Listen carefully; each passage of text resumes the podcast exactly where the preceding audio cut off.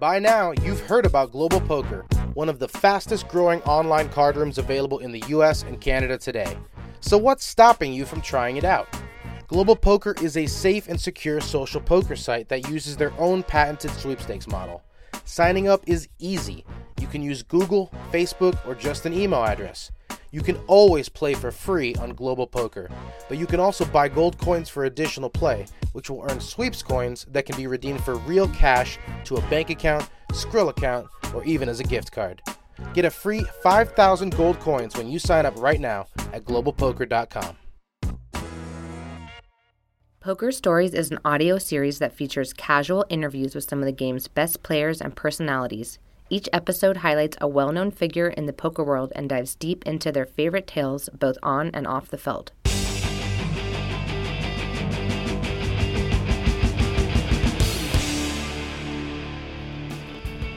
Hello and welcome to Poker Stories, a podcast brought to you by Card Player, the poker authority, and hosted by me, Julio Rodriguez. This is episode number 110 featuring Benny Glaser. Uh, Benny is just 31 years old, and uh, he didn't get his first cash at the World Series of Poker until 2015.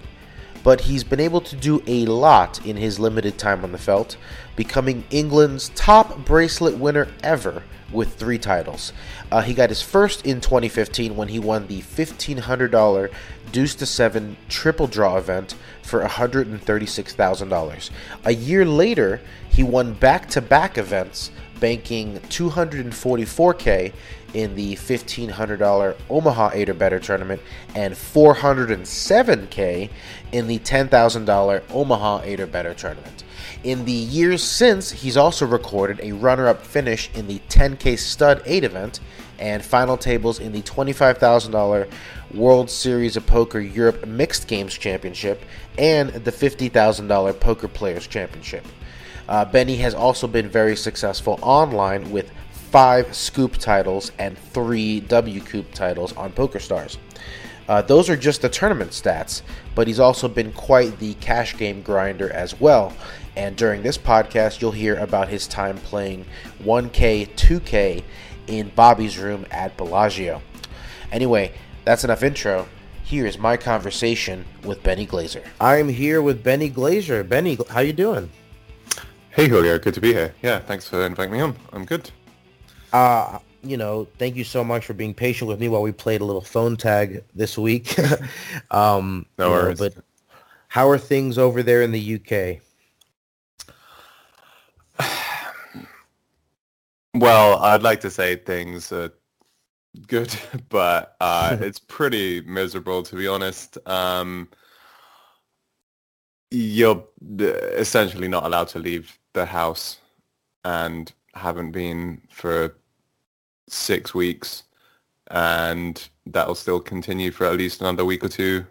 And um, where that's just going to be reviewed. So yeah it's been pretty grim to be honest with you. Um, yeah i would like to have a less depressing answer about the uk but uh, yeah it's uh, rough times right now Hey, you were a guy who liked to, to move around and travel before yes. lockdown.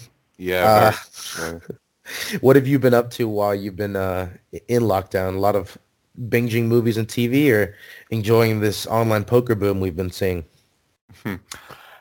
Yeah, well, fair bit of watching stuff, watching streams and other nonsense like that, just to keep myself entertained and occupied.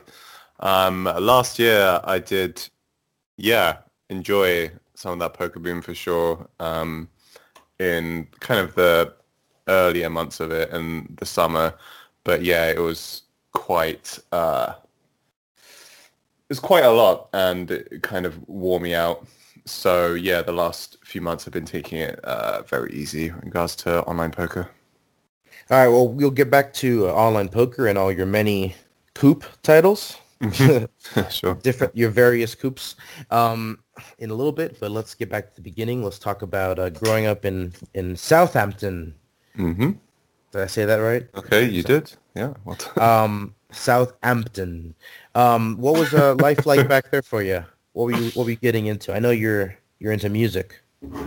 Yes, uh, very much so. You mean um, kind of what ages? Like just Uh, before poker, what were your interests before poker? So yeah, music um, has always been a big interest of mine. Um, I started playing classical guitar when I was about six, and then played that until nine, and then picked up the electric guitar at thirteen, and since then have been yeah very interested with it, and um, took music progressively seriously around those ages. Um, my other interest kind of just before that, I was, you know, with the plan to go to university. Oh, well, sorry. I did go to university with a plan to uh, continue with that. Um, Real quick on the music, I was uh, I found your YouTube channel and was Oh. uh, was listening to some of your covers. I mean, you can really shred it, you know. thanks. Yeah. I'll show my daughter because she she takes bass lessons right now. I was like, look, you could be this good one day if you keep practicing.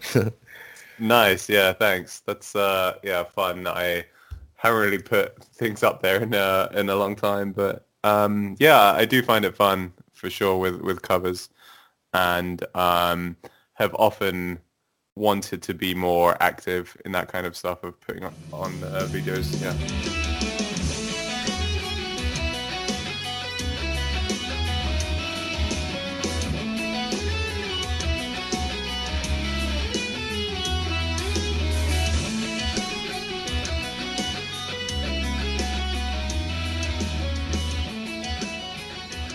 Did you ever do the whole form a band thing? I did kind of briefly when I was about uh, 17, 18 in, in college for a year or so, but it was just fun really. We, we didn't take it too seriously, just with friends. Um, I did kind of try to pursue it a bit more, but it was more difficult. And then, yeah, things happened. So what was uh, Yeah. what was the band's name, and did you have a, hit a hit track? Definitely not, and I'm embarrassed. I'm not gonna say the name. It's just too absurd. It was uh, ridiculous. Um, we we did not. I, I'm just gonna leave it there. Benny and the Jets. No, thankfully not. But but probably close up there with similar amounts of uh, embarrassment, but not related to my name. Um, uh, yeah, it, so that was a long time ago, and yeah, I, I have actually been wanting to get back into a band in kind of recent years, but obviously with traveling the last five years or so so much, it's really hard. Uh, where obviously I'm not going to have much um, regimented practice and a real schedule for that. what you need is to find three other poker players who play instruments. Yes, and That way, you guys just follow the, the circuit. Yeah. Yeah. You guys just practice while you're on the tournament circuit. Maybe That's you play the solid plan. gigs at each casino. nice. I have actually like met uh, other poker players, like instrument, like who we've been planning to potentially have uh, a jam session with or two, and I have had like a couple of fun things uh, at certain stops occasionally, um, which have been fun. Like I had a friend who uh, I I also have a travel guitar as well, but it's it's not uh, so great in terms of the acoustics. But like Yeah, I had a friend, who- yeah, uh, like a friend brought out his guitar to Vegas one time. Um, one time in Prague, a friend and I had like a jam session, and yeah, potentially more in the future with uh, speaking to a couple of friends of mine about it over the years. If we ever get around to it, it should be fun. Benny and the and the clubs. Benny and the and the spades. yeah, that, that might need a bit of work, but you, you got some potential going there. All right, so Benny, Benny and the You- Bets. I don't know. Benny and the bets. Oh, that's how you tag it right there. All right, so you get to school, and that's where you find poker. I well, in short, I found poker at home really when I uh, saw my dad playing it online uh, when I was Oh, about okay. So yeah, that's so the, the way the story goes is that you went to university and you got sick and basically had to go back home as a result where you discovered poker. Uh, no, actually, I discovered poker initially before then when I was about 14, 15. That was when I saw that uh, my dad playing it, and that uh, got me interested. And then at the start of my university as well, and like my last year of college, the last year or so, then I was also playing poker like in, in the pub league and stuff at university. So yeah, that was some fun, and like my uni housemates and I were playing as well, and then went back home as well. You're uh, you get home from school, you see your dad is taking the game more seriously, or is it just a matter of, you know, you got nothing to do, so you decide to up the stakes? Sorry, at which age? Uh, when you got back home from school, what was the the catalyst for taking the game more seriously? the catalyst for that was probably uh, getting into more online poker. So firstly, when I was kind of um, 18, 19, I was like, okay, I'm actually doing well in like the pub league and, you know, beating on my roommates and stuff like that. Um, and seeing how lucrative some of the online poker games were and also kind of a friend introducing me to like the bigger sites basically was what sparked uh, my kind of rise through that and interest where I'm seeing just how like just how vast the other sites were with in terms of different games and in terms of how many more people there were and everything to do with the poker community like finding two plus two, finding um, other friends through that. So all of that, yeah, really sparked my interest. What was it that got your dad into poker? Was he was he just a victim of the moneymaker boom? I don't actually know, to be honest with you. I think it was just before the moneymaker boom um, that he and I started. So couldn't actually tell you. I don't. I don't think I've ever asked him. so you uh you see your dad playing Omaha, or what was the story there? Because obviously you got introduced into mixed games, you know, well before a lot of the other people, you know, dipped their toes in. Everyone was usually starting with Hold'em. Yeah. So initially, from like fifteen to eighteen, that was all. Um, I saw him playing was Hold'em, and I was, you know, like watching WPT shows at that age and like Poker After Dark and all that good stuff in the UK um, when it was all Hold'em. So until about from 18 to 19, um, I was just playing Hold'em online, uh, both limit and no limit. Um, and and also in like in the pub league it was all Hold'em. And then yeah, I think it was 19 or so when I saw my dad playing uh, PLO8, and that just fascinated me. Um, that that just kind of blew my mind, and that was I think just before I had like discovered Full Tilt, and just a few months on from that, then I saw all the incredible nosebleed games on Full Tilt with the mixed games, which yeah, fascinated me further and got me to try it. So, what was your your learning process like for those games? Just trial and error, or did you go to the library and pick up a bunch of books? It was actually largely watching uh, those full tilt games, which initially um, sparked my learning of it. Um, I was trying to either emulate what I saw uh, the best guys doing or uh, at least trying to understand the reasoning behind it and then trying to implement it myself.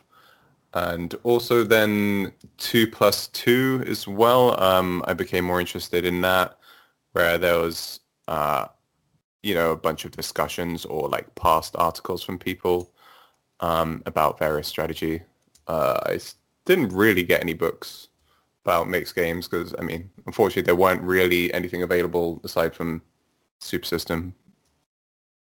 Yeah, that's right. There was very few. Uh, I mean, there was maybe one or two split pot books, Mm. uh, but they were a little outdated.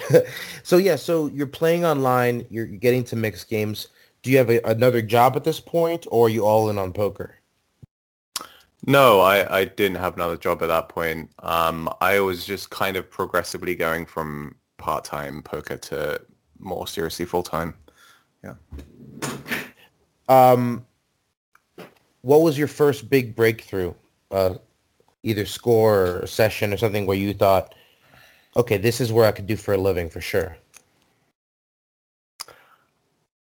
I don't think I ever really had that moment, to be honest. It was just kind of gradually rising up through the stakes and seeing myself improve and slowly building my bankroll and um, seeing that I could, you know, do well at progressively growing limits. I don't think there was ever really that moment.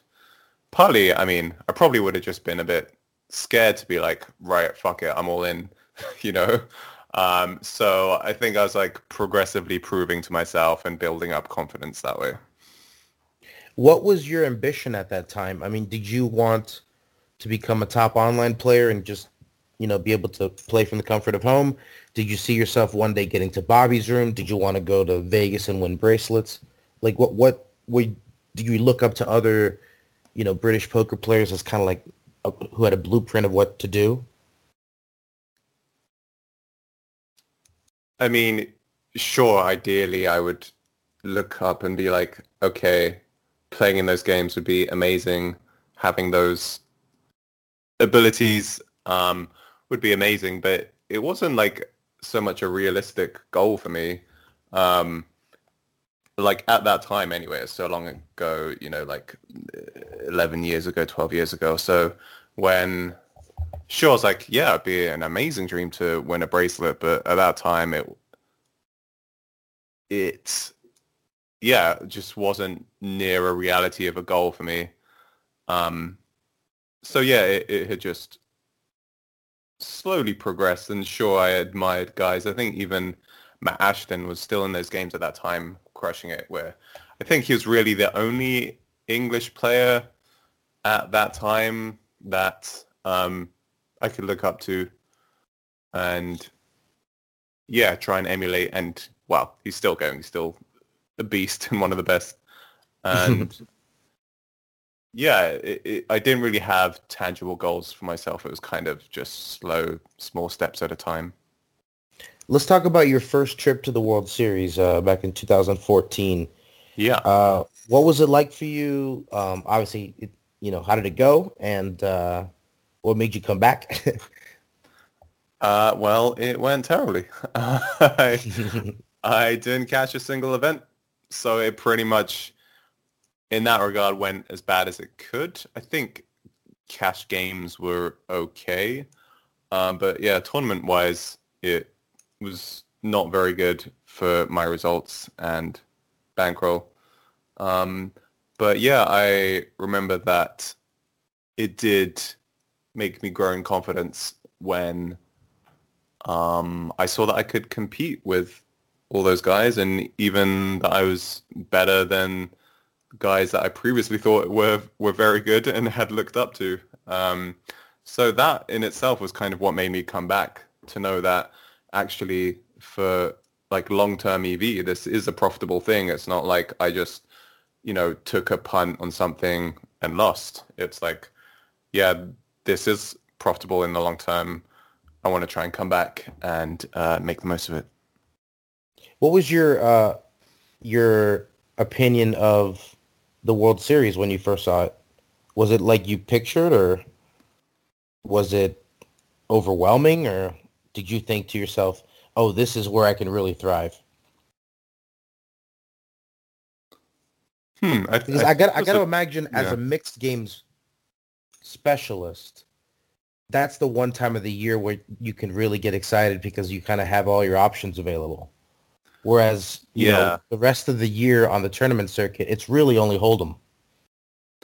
Yeah, so so at that time, I was playing like relatively low stakes online. I was, you know, completely unknown online and with like not much success really. Um, so in a way, it was overwhelming. It was um, still like a, a, bankroll risk for me in uh, 2014, and yeah, it was overwhelming in the way of playing for the first time with a bunch of big names that I've never played with before, and it was intimidating, really. Um, and it was somewhat. Do you remember your uh, your was... first event, or the first table draw you had, where you were were you starstruck at all?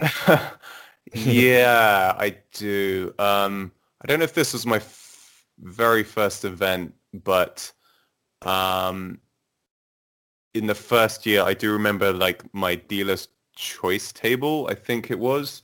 It was abysmal. It was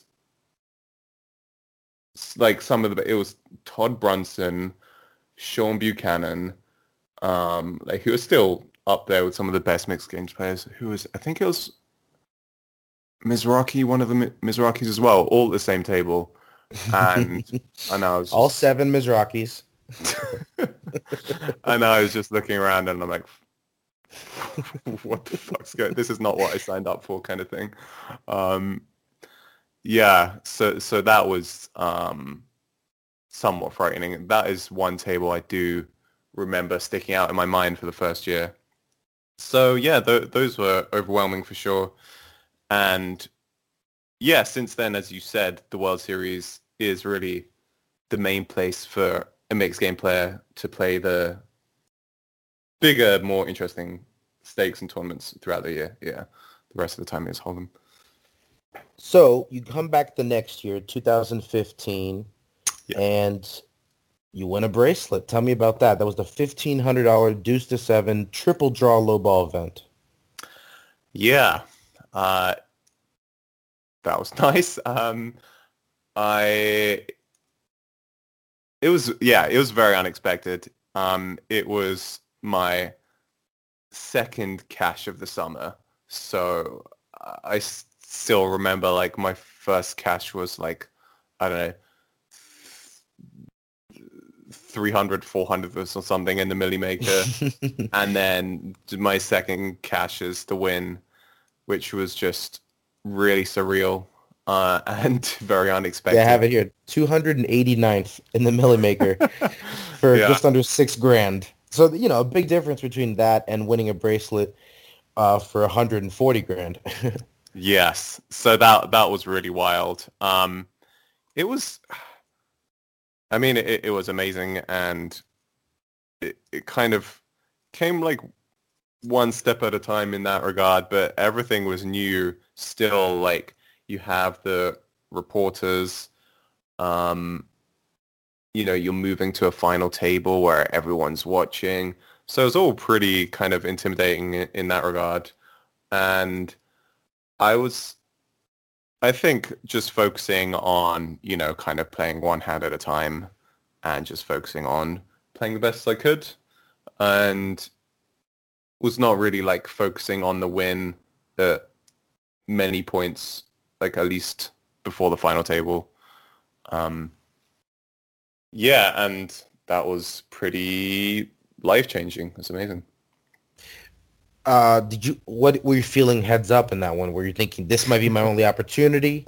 I got to get this done, or were you just like the cards played themselves at that point? Well, the heads up was interesting. Um, partly because online at that point, I was mostly playing heads up. So, and doing well in various like heads up sit and goes of mixed games. So I was pretty confident in that regard. Um, but even given that, the heads up went very quickly. Um, I just ran very good and yeah, like w- was confident and kind of the cards played themselves in that regard where I ran better than he did to win it very quickly from how deep the stacks were. Uh, so obviously you get that bracelet. You come back the next year, and then you win back-to-back bracelets in the 1500 O8 and then the 10K O8. Uh, I mean, that's that takes you from one level to astronomical level. yeah, that was that was truly surreal. Um, First, let's talk about Omaha because you, you have mentioned before that's your favorite game. Uh, it's not my favorite game. It might be my best game. Uh, okay. Generally, my favorite game is uh, No Limit Single Draw. Do so. So, what do you think makes you, or makes you stand out in Omaha Eight or better?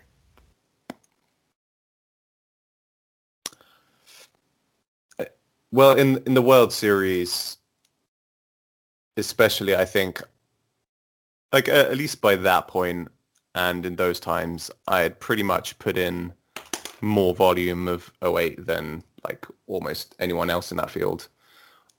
Um, so online, that was probably my main uh, cash game grinding format.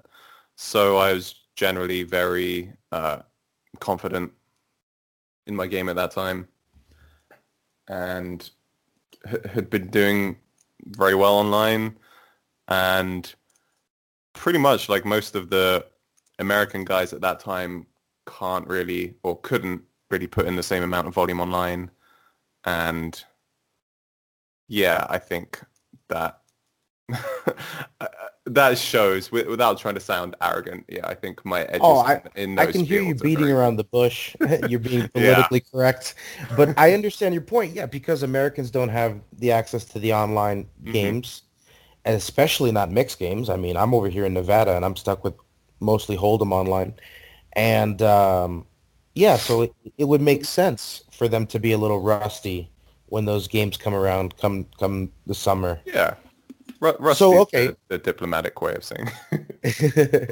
so let's talk about the difference in fields because you win the fifteen hundred dollar buy-in version of the event, and three days later you win the ten k yeah. buy-in version. Um, are are these massively different final tables, or are people still what? making the same errors?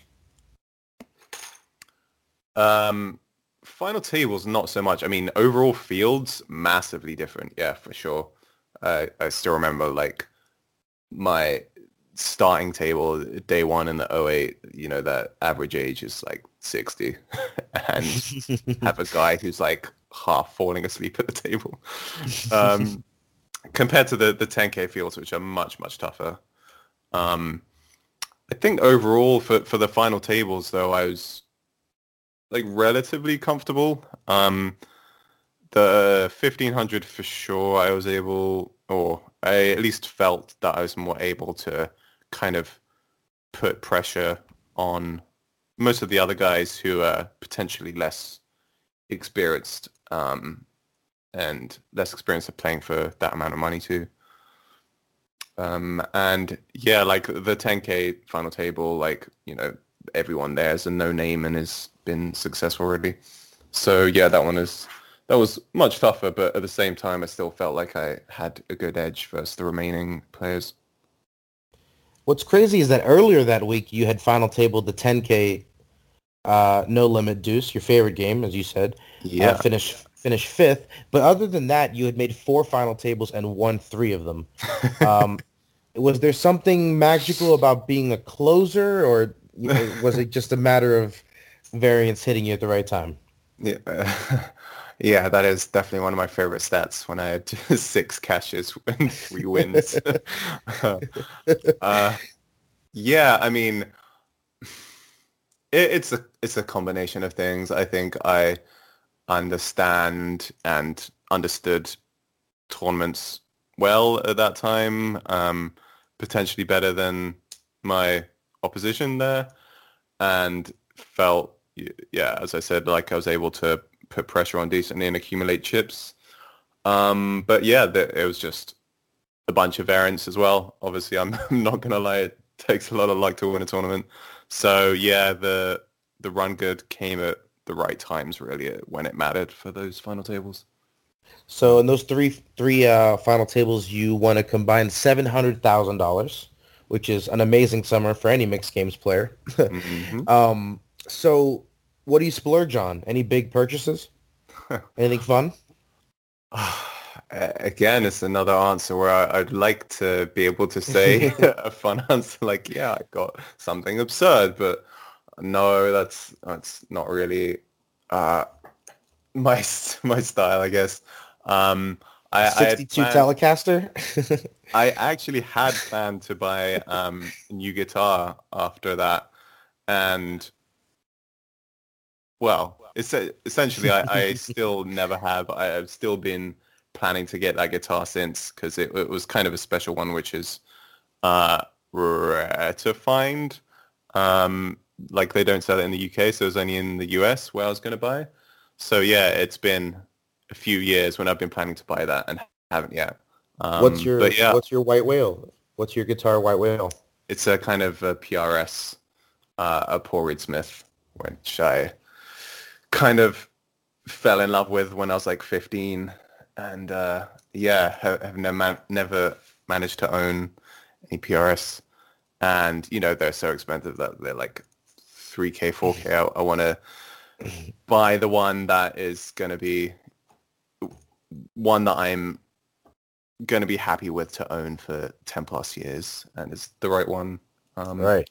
but Time to treat yourself. that- yeah, exactly. Other than that, not really. Again, I'd like to say that I had bought something absurd for fun, but yeah, you know, buying a nice dinner for friends or something, you know, drinks or whatever, like during that World Series, that was obviously fun. Um, some nights out, but yeah, I, I don't really buy material expensive stuff. For that. We have a question here. What did you do with the bracelets? Do you keep them in a box? Are they hanging up somewhere? You know, displayed? Pretty much just kind of in the box on my desk. yeah, just another boring answer. I have one uh, bracelet here in my flat and then two at uh, my parents' house. Just, yeah, kind of on the desk. So you are currently the record holder for the most bracelets uh, for the UK. Is that, is that a weird stat for you to have? Uh, it's an awesome Is that stuff. weird to to you? have. I, I love that stat. Because I mean, you'd you'd think, given the proud history of, of Yeah. the World Series of Poker, that there would have been one player out there with with a few. But you just came in here in the last five years and snatched that record up. Yeah, I, I know what you're saying, and I agree. Um, when I did win the third one, like the, the second or third in that same week, and then became aware of that stat, uh, that that was wild and surprising to me. And obviously, I love to uh, take that that title, and it's definitely something I plan to try and keep hold of. Um, yeah, obviously the difference in like UK to other countries in there is big. So yeah, that was uh, a very nice stat to have. Yeah, I'm looking at this list behind you, and I think you have a good chance to hold this record for a while, unless unless Stephen Chidwick starts, you know, slumming it in some of the s- smaller buying events at the series. Yeah. Let's see. Uh, all right. We have a question here. Hopefully it's not too painful, but uh, you have some close calls on your tournament resume. You know, you get a fifth Yeah. place at the 50K Poker Players Championship. You finished Mhm. second in the 10K Stud High Low. Um, fourth in the 25K Mixed Game Championship at the, in Rozvadov. Which one stings the most? Which one was uh, is the one that keeps you up at night? I mean, I think probably naturally it's the, the second place in the, the 10K study um, where it's the closest to an, another bracelet. Um, we, well, we, we did uh, deal heads up as I'm friendly with Chris. Um, but yeah, This that is was, uh, Christopher Vitch, who Yes. you know has got a few bracelets himself. Yeah, um, very talented mixed game player in his own right for sure. Um, and the the heads up was quite a battle for several hours. So yeah, we did end up chopping, but that is yeah, being so close to another bracelet, that's the one out of uh, Mhm. the ones you listed, I think that stings the most. Also, probably a, a couple of online ones which uh, sting up there too. Um, and as far as kind of like prestige, then yeah, the 50k would have been absolutely amazing to to close out and do better than the fifth place. Uh, you obviously play have to play a lot of cash games mm-hmm. um, because there just isn't that many mixed game tournaments running. Um, yep. What's your breakdown as far as what percentage of the time you're spending playing cash versus tournaments? Generally, when I'm traveling to like EPT stops and places like that, it's mostly tournaments. Uh, World Series 2, mostly tournaments when I just value them so highly and um, they're such high EV. But I'm still going to be playing some uh, tournaments, uh, sorry, some cash games occasionally, like, uh, yeah, maybe one Bobby's Room game in the summer or something for interest. And when I'm at home, um, it depends if there's a series on really online.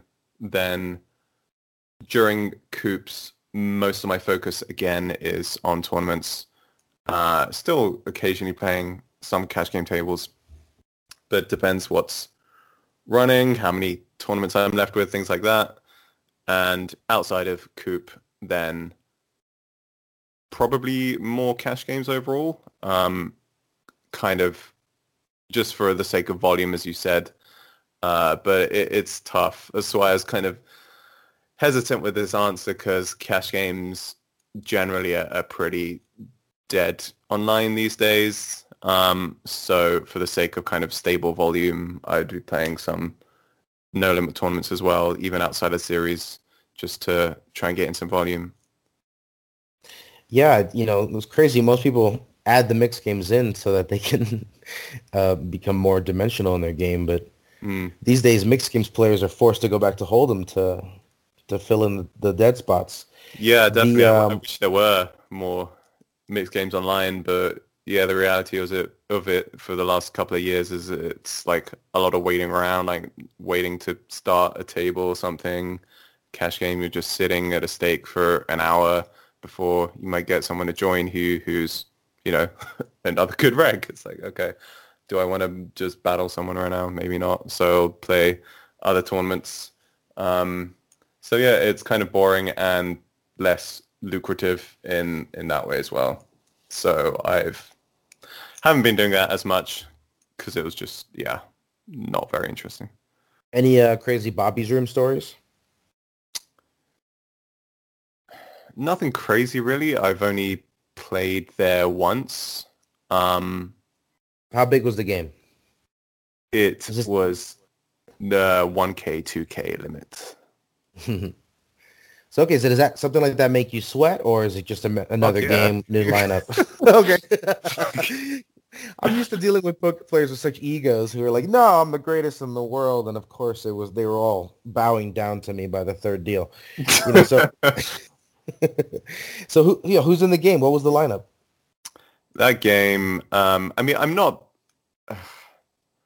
Uh, I was going to say I'm not playing that high unless it's kind of a good game. I think that one had uh, Bleznick, Jared Bleznick, uh, Keith Lehr, um,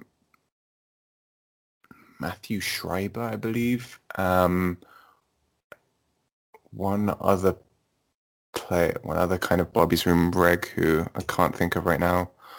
Um, was this one of those games where the fish names the games? This particular time, the the format was already made when I had arrived. Um, I was previously like playing some lower stakes before, like there's a seat open, like to give you an idea, I was playing like I think it was 8160 or or, or um, even 50 or 100 limits before I got the call to go into that one where there was the seat open. Um, and I played it because it was a good mix for me as well. It was like five of pretty much my best games. So I was, yeah, pretty confident that I was doing well in that mix. Um, but yeah, it was it was fun. Was as you said, it was an experience, and it was, yeah, something awesome to tick off the bucket list. Playing Bobby's Room. Did it did it go well? it did, yeah. um, yeah, a, a, nice profit. I think it was about 20, 30,000 profit on that. Yeah. Um, we got some rapid fire questions to close it out if you are ready. Oh boy. Yeah. All right. all right. Stretching. Yeah. All right. Biggest pot you've ever won or lost? Your choice. Uh, yeah, it would it would be in that Bobby's Room game. I think it was uh like a 45k pot. Yeah. Uh, that I won, thankfully. uh, any details? Any sweat, or was it just? Uh, it, it, I mean, it's not. It wasn't too interesting. Base. It was just no limit. Hold'em. Uh, I shoved, squeezed, shoved. Uh, when it plays with a cap with kings and got called by nines, and there was no nine. There we go. Yeah. Best swap or piece you've ever had of anybody? uh, there have been a few, uh, mostly thanks to my good friend Adam Owen, um, who... Hey, he's done well. yes. So I had two from him have been huge. One, he got uh, second in uh, Party Poker Millions for 1.3 million. Uh, I think I had five swap there, percent. Nice. Swap. And uh, in his third place in EPT Barcelona, I had 15%, I believe. So that was very nice as well. Wow, I thought you were going to talk about his, his smaller WSOP scores. So that's even better. I think I also had swaps to there as well. So yeah. Adam's coming through strong. Yeah, All right. Sure. He, he's done well for me too. So I've been, you know, it's been it's been reciprocated as well. But yeah. What is the weirdest place you've ever played poker for money? Oh boy. Um, no shady, no shady pub games. I don't think there's anything that crazy either. I don't know. I feel I feel like boring and tame when I don't have anything to say. Just, I don't know, like a hotel room or some. It's not going to be that wild, really. Um, yeah, I don't. Does, does that happen often? Where I mean, I know there was a, a, period of time where people played a lot of Chinese after hours on the circuit, um, yeah. in the hotel rooms and stuff. But I'm, I'm guessing poker itself doesn't pop up too often. might as well just go downstairs to the room, right? yeah, I mean, it depends how you do it, obviously. But I think a lot of them are going to be like self-dealt rather than like you know you have to hire a dealer. Um, I was. I was at one point going to play uh, in uh, a game where like a guy had hired a dealer for his own room. I think it was like Gus Hansen's game in uh, Barcelona where he had like had his own dealer that he'd hired in like a suite, which would have been pretty baller. Um, yeah, I, I, think it happens. I mean, reasonably often. In as you said, Chinese is a much easier game to do it uh, self dealt. But yeah, I think that on tournament stops depends. Like you can it, like it has to be people you trust obviously. That's why it would be self-dealt and not with a dealer. Uh, what was your worst job before poker?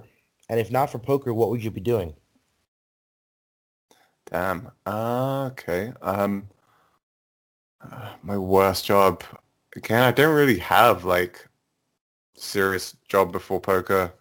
I mean as a temporary paperboy for a couple of weeks. that sounds terrible.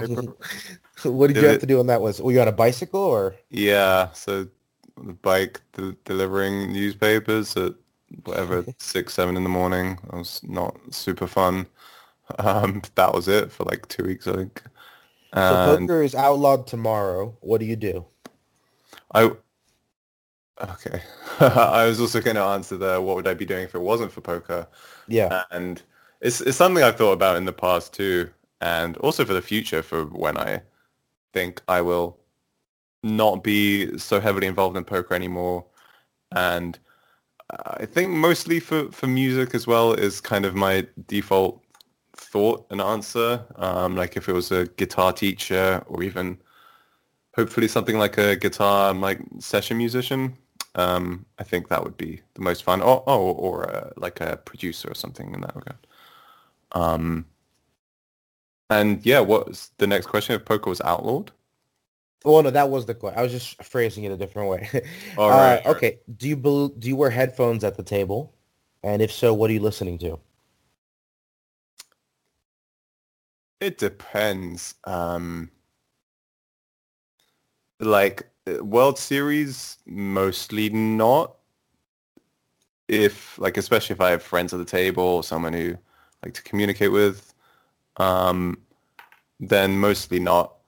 But I mean, it's such a long grind during those. So yeah, definitely some of the time I'm just listening to music to to keep myself sane or even to to drown out the people I don't want to listen to. Yeah, there's certain Uh, people. Yeah, for sure. So I it you don't have to name them. yeah, it can vary a lot from what I'm listening to, from like kind of more chilled kind of house music uh, or electro to just kind of grind peacefully to, or uh, more rock music. I'm going to listen to to uh, maybe give myself some more energy for a long grind or a long night ahead. Do you have a favorite album? Of all time, I know it's tough. That's it's a really hard question to ask a musician too. that's really hard. I don't know if I can answer that in good Do you have a favorite band or artist? Um, Top three? top three. So, um, well, for, for kind of house, my favorite producer is uh, Vexento. Um, been listening to most for the last like three years. Uh, kind of rock. Uh, my favorite artist used to be uh, Alter Bridge. Um, Really? What wasn't that the um wasn't that the the members of Creed with the new singer? Yeah, yeah. Without Okay. before they stopped being uh, Christian rock, as it were, kind of. Yeah. um, or like Biffy Clyro used to be one of my favorites. And then uh, there's a band called Fang Island, which I absolutely love, and probably nobody would have heard of them. Yo, well, I'm gonna Um, check them out after this. Fang Island, nice. yeah. So they're, right, they're have, just uh, amazing. They're the most upbeat, awesome rock. Like they absolutely give you energy for a nice grind. To yeah. Oh, I'm excited to hear that. Uh, do you have a favorite movie? Uh, I could give you like a top three as well. There probably I know. time things like Anchorman, um, Snatch, and Two very similar movies. yeah, I was thinking, or like um, uh, Happy Gilmore is or something like that. Great choice. Um, all right. What about a favorite gambling movie? Oh, I, I actually haven't watched gambling movies much. I've been really meaning to. Um, still really want to see Molly's game. Uh, I mean, it's just going to be so cliche to say Rounders, right? um, Comes up often. I don't know if I've seen many more apart from that that I can think of. So I guess that will have to be my answer. Do you have a celebrity doppelganger or somebody uh people told you you look like growing up? Growing up, no. More recently, uh, I've had a few friends who have said, what's his name? Um, some something like Michael Vaughan, but not. It's um, I'd have to remember. It's an American actor, and he's a Vince Vaughn? no. I'm pretty sure it's Michael V. Michael. Vartan. Oh yes, Vartan. Yeah, yeah, yeah, yeah, yeah. And Wow, Google is great. well done. Nice. Yeah, and he's a damn handsome man, so I'll take that as a compliment. Whoa, I could totally see that. nice. Yeah. Yeah, I'm totally seeing that. I don't know who this guy is or what he's done, but he's French American, and he's oh he's on the TV show Alias. Nice. Well, there yeah. you go. There you go, guys. That's, that's Nice. what Benny looks like. He looks like the guy from Alias. yeah, I'll definitely take it. He's uh, handsome. Uh, okay. Do you like telling people that you're a professional poker player? Oof. Mostly not. I think is the answer. uh, yeah, mixed reactions. Um, I guess Yeah. Generally. is the attitude different in the states than it is over there? I mean, I don't know. I think it is. Uh, it can be different in different ways, and like typically when I'm in the states, where I'd be giving that answer is Las Vegas, where generally people are going to be like more excited by it, um, and they're more kind of familiar with that culture and things like that. Um, whereas like in the UK, it'd be like, oh, I've never met a professional poker player before um, which is obviously interesting to a lot of people, but then you've got to answer a whole bunch of questions that you've answered a million times, most of which are kind of abs- just absurd. Like, oh, you do you make money at, at that? You know, like yes, pro- I'm pro- professional. Yes. If I give you a hundred dollars, can you double it? Yeah, yeah. Those kind of questions. So it's it's either like that where they're interested to the point of you answering those kind of questions, or generally they might have some less than favorable like preconceptions of it. Um, you know, like if they relate it to just either gambling and not being skillful at all, or if they might know someone who's had less than great experiences of it, then they'll just, you know, look at you as it not being such a great profession, really. So essentially, answer is no. I'd rather not. Do you have a good lie? Do you have a good lie set up? Um, n- not really. The, I, the car, and they say, "What do you do for a living?" I once randomly went on on a speed dating thing where halfway through, after like telling people for the first half that I was a professional poker player, I was like texting my friend of like, "Can you give me some other suggestions for occupations that I could be?" Um, it's like, yeah, like a underwear model, or I could be a pilot, or a neurosurgeon, just things that do more fun. Yeah, things that aren't red flags, like professional poker player. yeah, and things that are like are inherently very uh, positive and favorable underwear model. You know, yeah, everyone loves underwear models. Um, do you have a nemesis, somebody that you can't beat, or uh, someone who's just always held over you? Oof. Oh, that's a rough question. Um, Because you have several answers. there have been like kind of a lot throughout the years. Uh, some of them I don't feel like I'd want like they deserve a name drop, you know. like I don't. Some of them I'd be like, oh man, this guy. I don't want to give him the satisfaction of saying his name. That's fine. I understand. um, yeah, I. But most of them have like kind of come and gone. You know, like they never. I don't know. They never like stayed a nemesis for longer than like a year or something. Like let's say when I was playing heads up sit and goes, I'd have like a couple of nemesises for a year, and then I would like have moved on to a different tournament or different format or higher stakes or something like that. Uh, so yeah, there have been a few, but I don't think any kind of career-long nemesis. No. Are you superstitious at all? Hmm. I'd like to think no.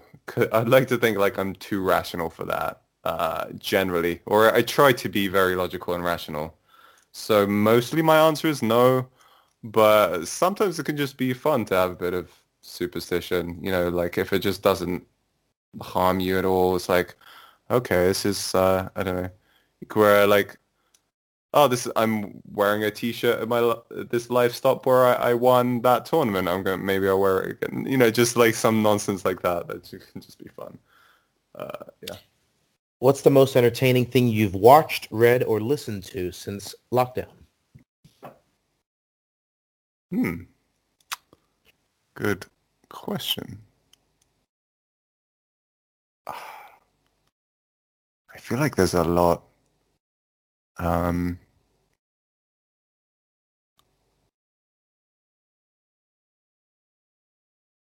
Are you a big binger? Do you like sit down and sit and watch something from start to finish, or sometimes, yeah. Like, yeah, there's there's an occasional like Netflix series that I would binge, um, but I was trying to think like most of the content that I've uh, consumed over the last like 10 months has been a lot of nonsense. it's just a lot of uh, like poker stream or something or just something to keep me occupied or entertained. So it's actually trying to think of a good answer aside from those things, like something that's actually, you know, been either interesting or, or thought-provoking, uh, you know, things that I've learned something I from. Mean, some people have said Tiger King, so. oh my god! the bar the bar is pretty low. Wow. as long as you don't say cat videos on YouTube, I think you you'll be all right. um, yeah, there, there, are a few like just podcasts and, and interviews from other poker players which have been quite enlightening and uh, thought provoking. Um, you know, guys like Jason Koon, uh, Ike Haxton Ben Sulsky, all hyper intelligent people and just have really fascinating outlooks about the game and life and the way they've studied. So I th- yeah, definitely like every interview of those that I've seen, I've been able to kind of get at least one or two bits of information that have really interested me or have been valuable Oh, there you go. Check it out. Uh, Jason Koon was on this show, and I'll get the other two awesome. shortly. um, yeah, would love to hear more from them. Let's see. Do you have uh, a big pet peeve at the table? Oh, I have a lot. um, oh, I was just talking to a friend about one of them, see if I can remember. I mean, man, it's been like a year since I played live poker. I almost can't even remember anymore. um, but what do you find the most annoying thing somebody can say or do when they sit down? When they sit down? Um, or just, you know, during the game? The other thing is like also mixed games can sometimes like have their own own special kind of annoying needling things that people do. Um, man. You mean as oh, far as procedurally? Yeah. Oh, g- give me a sec. I want to think of something good. um, I remember there was a little bit of a drama one summer over. I can't remember if it's Razz or Stud Eight, it's got to be. It must be Razz where people were mocking the oh. bring-in card before, even though nobody completed. So. Oh, before was that turned to act. Right. So like, let's. I guess it must have been Razz. So let's say they had the the bring-in with a bad card. There were people who were just mucking before they received their fourth card, and there was some drama over whether the dealer should give this a dead you know, hand cards or not. Oh right, yeah. In that in that case, then they they should still always get a fourth card. Yeah. Yeah, yeah. But I'm, trying to think of like procedure, like what else people can do in mixed games that would ruffle some feathers. No, it might just be like the way they muck their up cards, for example, or if they like, you know, they make the dealer muck their up card in that way, it just goes slow the game down a lot more, or like a way a pot might be chopped or something. It's going to be annoying.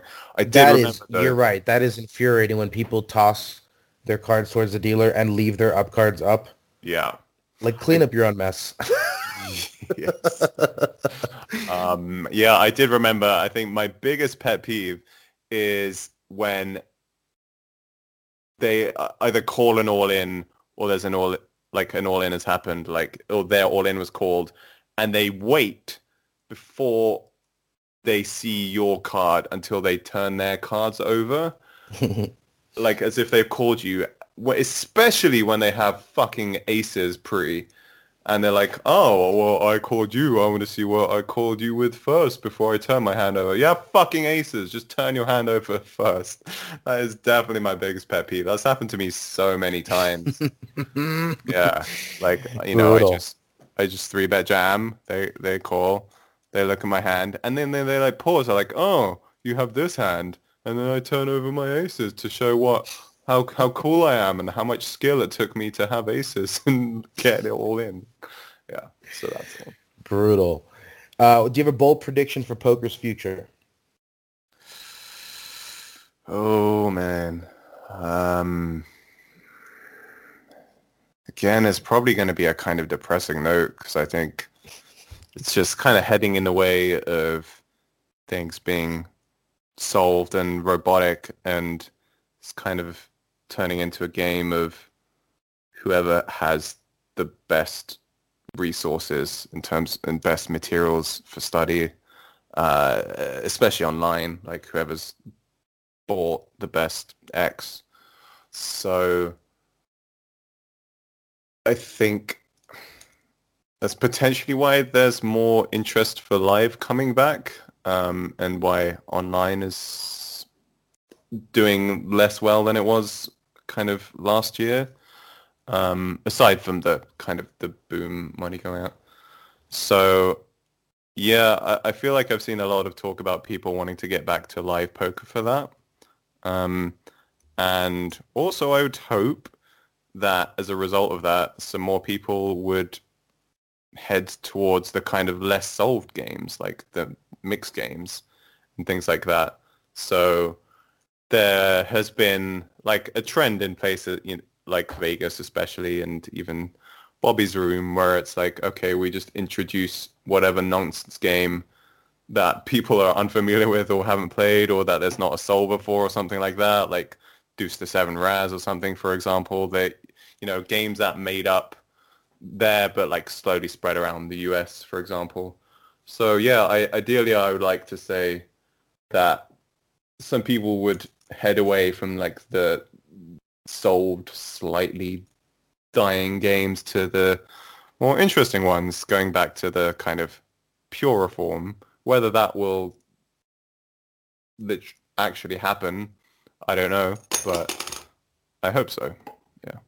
Yeah, I've been seeing some uh, Razzdugi and some Mhm. Dramaha.